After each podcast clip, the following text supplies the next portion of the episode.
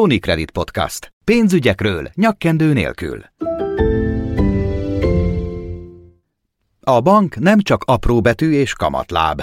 Mihálovics András az Unicredit Bank szakértőivel olyan témákról beszélget közérthetően, amelyek nem csak bankároknak érdekesek. A bankolás új útjai, fenntarthatóság, jó gyakorlatok az üzleti életből, trendek és tendenciák.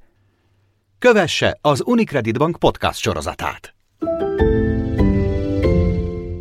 Üdvözlöm Önöket, Mihálovics András vagyok, ez pedig az Unicredit Podcast. Banki szakértőkkel beszélgetünk érdekes, aktuális, különleges témákról. Érdemes feliratkozni, hogy ne maradjanak le a legfrissebb epizódokról. Köszöntöm mostani beszélgető társamat, Bolyán Robertet, az Unicredit Bank Social Impact Banking területének vezetőjét. Örülök, hogy itt vagy. Szervusz! Szervusz András!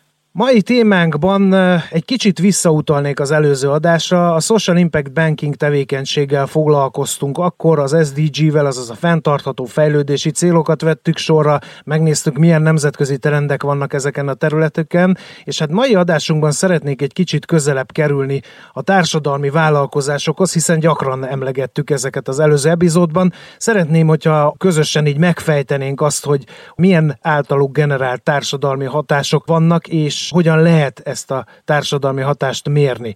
Először azonban kezdjük a beszélgetést annak dekódolásával, hogy kik is valójában ezek a társadalmi vállalkozások, mit kell róluk tudni. Hát igen, nagyon fontos, hogy kezdjük a KH-tól, mert hogy a társadalmi vállalkozások mindig valamilyen társadalmi problémára adnak választ, azaz magukra vállalnak valamilyen társadalmi probléma megoldását, de hogyha a hivatalos definíciót szeretnéd tőlem kérdezni, akkor azok a vállalkozások, amelyek társadalmi vagy környezeti hatásgyakorlás céljával jönnek létre, tehát ez a hivatalos megfogalmazás, nagyon nehezen lehet mindig megfogalmazni, hiszen nagyon sok olyan vállalkozás működik, aki társadalmi hatást vált ki, de mondjuk nem is tudja for-profit vállalkozásként, hogy a társadalmi hatást is végez. Van erre valamiféle üzleti forma, amit jellemző erre a társadalmi vállalkozási formára? KFT, ZRT, közkereseti társaság? Hát ugye társadalmi vállalkozások elég sokszínűen jelenhetnek meg, hiszen gondolatunk a szociális szövetkezetekre. Egyébként sok önkormányzatnak is van szociális szövetkezete, uh-huh. vagy, vagy létezett olyan jogi forma, hogy non-profit KFT, vagy alapítványok, egyesületek, tehát nagyon sokféle módon jelenhetnek meg a piacon. Valamilyen önkormányzati feladat feladatot látnak el, hogy ön tevékenységet végeznek, de még egyszer vannak olyan for-profit vállalkozások, akik öntudatukon kívül társadalmi hatást váltanak ki. Akkor tehát nem újonnan és egy bizonyos szél elérése érdekében létrejövő cégekről beszélünk társadalmi vállalkozásként, hanem egy sima vállalkozás is átalakulhat bizonyos szempontból ilyen vállalkozássá, ugye? Pontosan így van, hiszen egy már létező vállalkozás is felismerheti, mondjuk az elmondottak alapján, hogy ők a működésükön keresztül valamilyen társadalmi hatást gyakorolnak, például egy idős otthonra gondolunk, vagy egy autista ház működtetése, tehát valamilyen társadalmi probléma megoldása felé mutatnak, vagy megoldás szolgálnak a kisebb vagy nagyobb közösség számára. Oké, okay, dekoldoltuk tehát a társadalmi vállalkozásoknak a fogalmát, de amikor társadalmi hatásról beszélünk, azok mik tulajdonképpen? Nagyon sokféle szemüvegén keresztül nézhetjük ezt a társadalmi hatást. Nézhetünk akár szociális dimenziót, társadalmi javakhoz, közszolgáltatásokhoz való hozzáférési dimenziót, vagy kulturális dimenziót is nézhetünk akár. Vegyük sorra, tehát hogyha sok a dimenzió, akkor melyik talán a legelterjedtebb ezek közül? Azt gondolom, hogy a legáltalánosabb és a hétköznapi életben legnagyobban elfogadott a szociális dimenziók, fizikai jólét, fizikai önellátás, vagy ebben történő segítés, rehabilitációs utáni tevékenység. De ugyanígy a szociális dimenzióhoz a pszichikai jólét, mentális mentális betegségből való felépülés, biztonságnyújtása, vagy önbecsülés növelése valamilyen betegségen átesett embereknek, vagy gondozói teherenyhítésére is gondolhatunk, mint szociális uh-huh. dimenzió. De ha a társadalmi javakról beszélünk, akkor társadalmi javaknál foglalkoztatás mindenképpen első körben jön szóba, hiszen megváltozott munkaképességgel foglalkoztatása, vagy éppen valaki csak elvesztette a munkahelyét és azoknak a foglalkoztatása. Tehát így úgynevezett job inclusion, tudom, nem szeretjük a külföldi kifejezéseket, de hát ugye ez a visszavonása a társadalomba, tehát a visszatérítés. De ugyanúgy lehet hozzáférés javítása alapvető igényekhez, ételhez, lakhatáshoz, vagy ugyanúgy oktatáshoz kapcsolatos tréningekhez is növelni a végzettséget, csökkenteni az iskolában nem járók arányát, ez mind-mind olyan társadalmi javakhoz vagy közszolgáltatáshoz való hozzáférés, ami kimeríti ezt a dolgot. És ugye a harmadik dimenzió talán az a kulturális, ahol közösségépítés, nemzeti, illetve kisebbségi hálózatok építése, interakciók, vagy kulturális rendezvények, kulturális események támogatása és szervezését tudja magában foglalni. A bankok azért általában ilyen hagyományos gazdasági megközelítésben osztják fel a különféle vállalkozásokat. Itt van értelme ennek? Mindenképpen, hiszen a bankok is mindig struktúrában gondolkodnak, ugye a banki finanszírozások, bármilyen statisztikák, központi statisztikai végighatal, de ugyanúgy az MNB is és az állami szervek is valamilyen tevékenységi kódokhoz csoportosítják, akár a támogatást úgynevezett TAOR kódokhoz, és innentől kezdve ugye a bank is próbálja ezt leképezni a maga rendszerében, tehát vannak az egészségi, orvosi szolgáltatások, vagy oktatási tevékenységgel egybefüggő szolgáltatások, itt iskola finanszírozás, iskola működtetés finanszírozás, akár alapítványi iskoláknak a létrehozása, vagy bármilyen más egyéb oktatási tevékenység. Különösen most napjainkban, hiszen az online oktatás az, az reneszánszát éli, és gyakorlatilag olyan szinten változtatja meg a tanulóknak az iskolához való viszonyát, amit mondjuk két évvel ezelőtt el tudtunk volna képzelni. De ugyanígy vannak a szociális dimenziók, amit már említettem, hiszen vannak szociális tevékenységre külön teor számok, és ez alapján végzi a banka besorolást. Azt gondolom talán a legkézenfekvő és legegyértelműbb definíció az lehet, hogyha mondunk néhány példát, hogy mely szervezetekre kell gondolni akkor, amikor társadalmi hatás gyakorló szervezetekről beszélünk. Hát Istennek most már nagyon-nagyon sok példát tudunk mondani ezekről a szervezetekről, hiszen az elmúlt időszakban banki aktivitásunk is ez irányba ment. Indulhatunk akár az élelmiszerpazarlástól, illetve az élelmiszerpazarlás csökkentésére irányuló kezdeményezésektől, mint például a Magyar Élelmiszerbank Egyesület, Egyesület, vagy ugyanúgy a hajléktalanok szállásgondjaira megoldást nyújtó utcáról lakásba egyesület,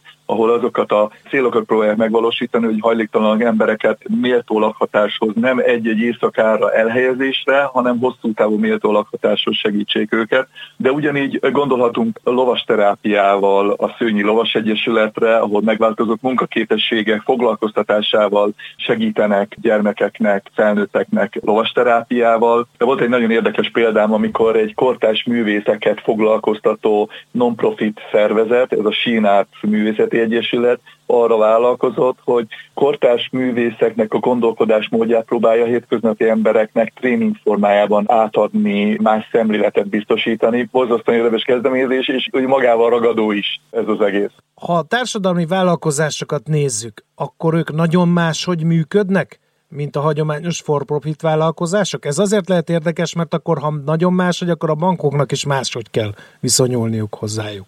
Alapesetben ugyanúgy, mint a for-profitban, a társadalmi vállalkozásoknál sincs két egyforma vállalkozás. Ez nagyon fontos mondani, hiszen bármilyen is próbáljuk kategorizálni a vállalkozásokat, nincs két egyforma tevékenység.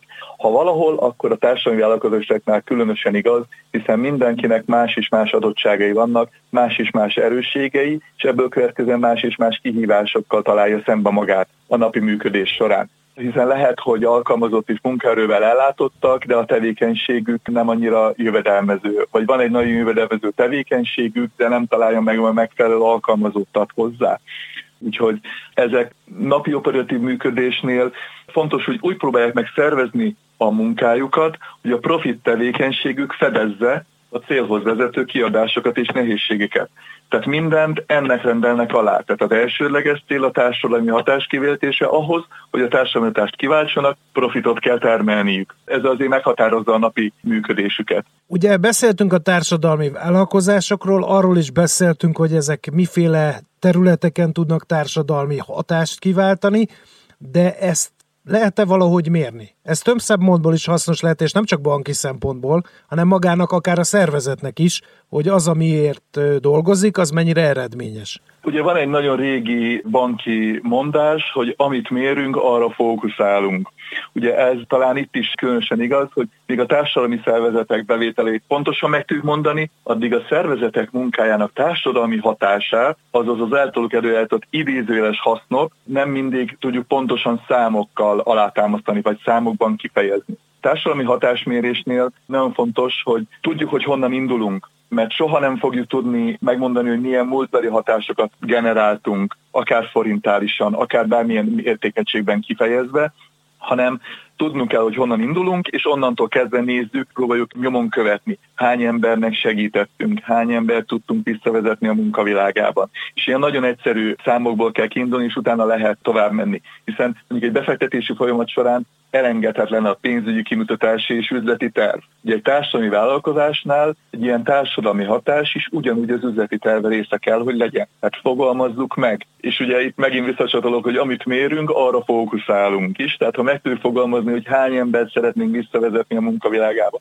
hány embernek szeretnénk javítani a fizikai körülményein, vagy az alapvető életfeltételekhez való hozzáféréshez. Ha meg tudjuk mondani, hogy hány embernek szeretnénk segíteni, akkor ezt már könnyebben is tudjuk mérni majd a napi működésünk során. És akkor kössük össze a társadalmi vállalkozásokat a bankszektorral. Mennyire kell alternatív finanszírozási eszközökben gondolkodnia egy banknak, amikor szeretné segíteni ezeknek a társadalmi vállalkozásoknak a mindennapjait? Ugye, mint bank, abban gondolkodunk, hogy milyen eszközei vannak mondjuk a bankszektornak, vagy a pénzügyi szektornak ahhoz, hogy finanszírozási eszközök álljanak rendelkezésre. Ugye azt ismerni kell, és az előző adásban el is hangzott, hogy nagyon több mint 90%-ban azért állami alapoktól függnek ezek a társadalmi vállalkozások, társadalmi szervezetek, szociális szövetkezetek. A cél az, hogy olyan befektetési irányok is jöjjenek létre, olyan impact fundok is jöjjenek létre, hatásfinanszírozás, társadalmi hatású befektetés finanszírozás is jön létre, amivel mondjuk ezt a 90%-ot csökkenteni tudjuk, és a társadalmi terheket is át tudjuk venni. Bankoknak rendelkezésre állnak társadalmi hatású kötvények. Ki tudunk bocsátani társadalmi kötvényeket, amit befektetők le tudnak jegyezni, és így indirekte is hatunk a társadalomra, hiszen hogyha a társadalmi hatású kötvényekbe érkezik még több pénz, nevezzük ezt social bondnak, akkor ezen keresztül még nagyobb, még több pénzügyi lehetőségünk lesz az ilyen szervezetek támogatására vagy működtetés finanszírozására. Mennyiben kell másként kezelni az ilyen típusú ügyfeleket banki szemmel nézve? Hát, hogyha a termékkörre gondolok, akkor szoros értelemben vett ugyanazokkal a termékekkel szolgáljuk ki a társadalmi vállalkozásokat is, mint a normál vállalkozásokat. Tehát alapvetően kockázatilag nem kezeljük másképp, hiszen vannak, vannak kockázatkezelési előírásai, szabályai. Viszont ha már a kockázatkezelési szűrőn átment a vállalkozás, vagy átment a társadalmi szervezet, akkor már vele egyeztetve tudunk olyan hát csúnya szóval KPI-okat, vagy olyan teljesítménymutatókat meghatározni közösen a társadalmi vállalkozással, amit majd közösen mérni is tudunk, és hogy ezeknél már a termék és a társadalmi hatásmérés összekapcsolódik, hiszen van egy meghatározott cél, amit közösen próbálunk megfogalmazni, közösen próbálunk nyomon követni. Azt kérdezted, hogy miben más a bank és az ügyfél kapcsolata. Én azt gondolom, hogy a megértésben és az ügyféllel való szorosabb együttműködésben mélyebb szokott lenni ez a kapcsolat, és mélyebb szokott lenni a megértés. Hogy indul el egy ilyen együttműködés? Hogy tud a bankszektor bekapcsolódni ebbe a közös munkába? Ilyen proaktívan keresi az ilyen vállalkozásoknak a társaságát rosszul fogalmazva, vagy már van aktivitás a társadalmi vállalkozások részéről, és most tanul bele a bankszektor ebbe a közös munkába? Azt gondolom, hogy ezt közösen tanuljuk. Tehát a társadalmi vállalkozások részéről is van igény, hiszen nagyon sok olyan pályázati forrás van minisztériumokban, különféle szervezeteknél, ugye GINOP pályázatok, vagy vannak a Badur Alapítványnak keltető programja, Ugródeszka programja, van úgynevezett Impact Accelerator program, ahol ezek mind-mind rendelkezésre állnak, és ezeknek a pályázatoknak van előfinanszírozási igény szükséglete, ahol a bank be tud kapcsolódni. Mi azt szoktuk mondani, illetve én azt szoktam mondani, hogy a bankszektor úgy tud ebbe az egész közös munkába és a társadalmi hatás növelésébe belépni, hogy megnézzük, hogy mik a bankszektornak az erősségei. Ugye a bankszektor alapvetően hitelekkel és finanszírozással látja a piacot. Tehát próbálunk olyan hiteleket és finanszírozási konstrukciókat ajánlani az adott igényekre, amelyel társadalmi hatás kiváltását segítjük, tehát az alapfeltételeket biztosítjuk, de ugyanúgy azt gondolom, hogy végzünk úgynevezett mentorálást önkénteseink és kollégáink segítségével, akik felkutatják ezeket, hiszen mindenkinek van a mindennap életében, vagy akár csak a hétvégi életében olyan tevékenység, ahol valami segítő dolgot lát, de esetleg még nem végez. Akkor ezzel felhívjuk a figyelmet, hogy akár hol tudunk mi bekapcsolódni, illetve tudjuk ezt a hálózatot építeni, vagy bővíteni a szervezetek felé. Ugye nagyon fontos, hogy ha kedvezményezeti oldalról nézzük ezt meg, kik lehetnek a kedvezményezettek, mert ugye ez mindig egy olyan kérdés, hogy a bankszektor hol kapcsolódik. Ugye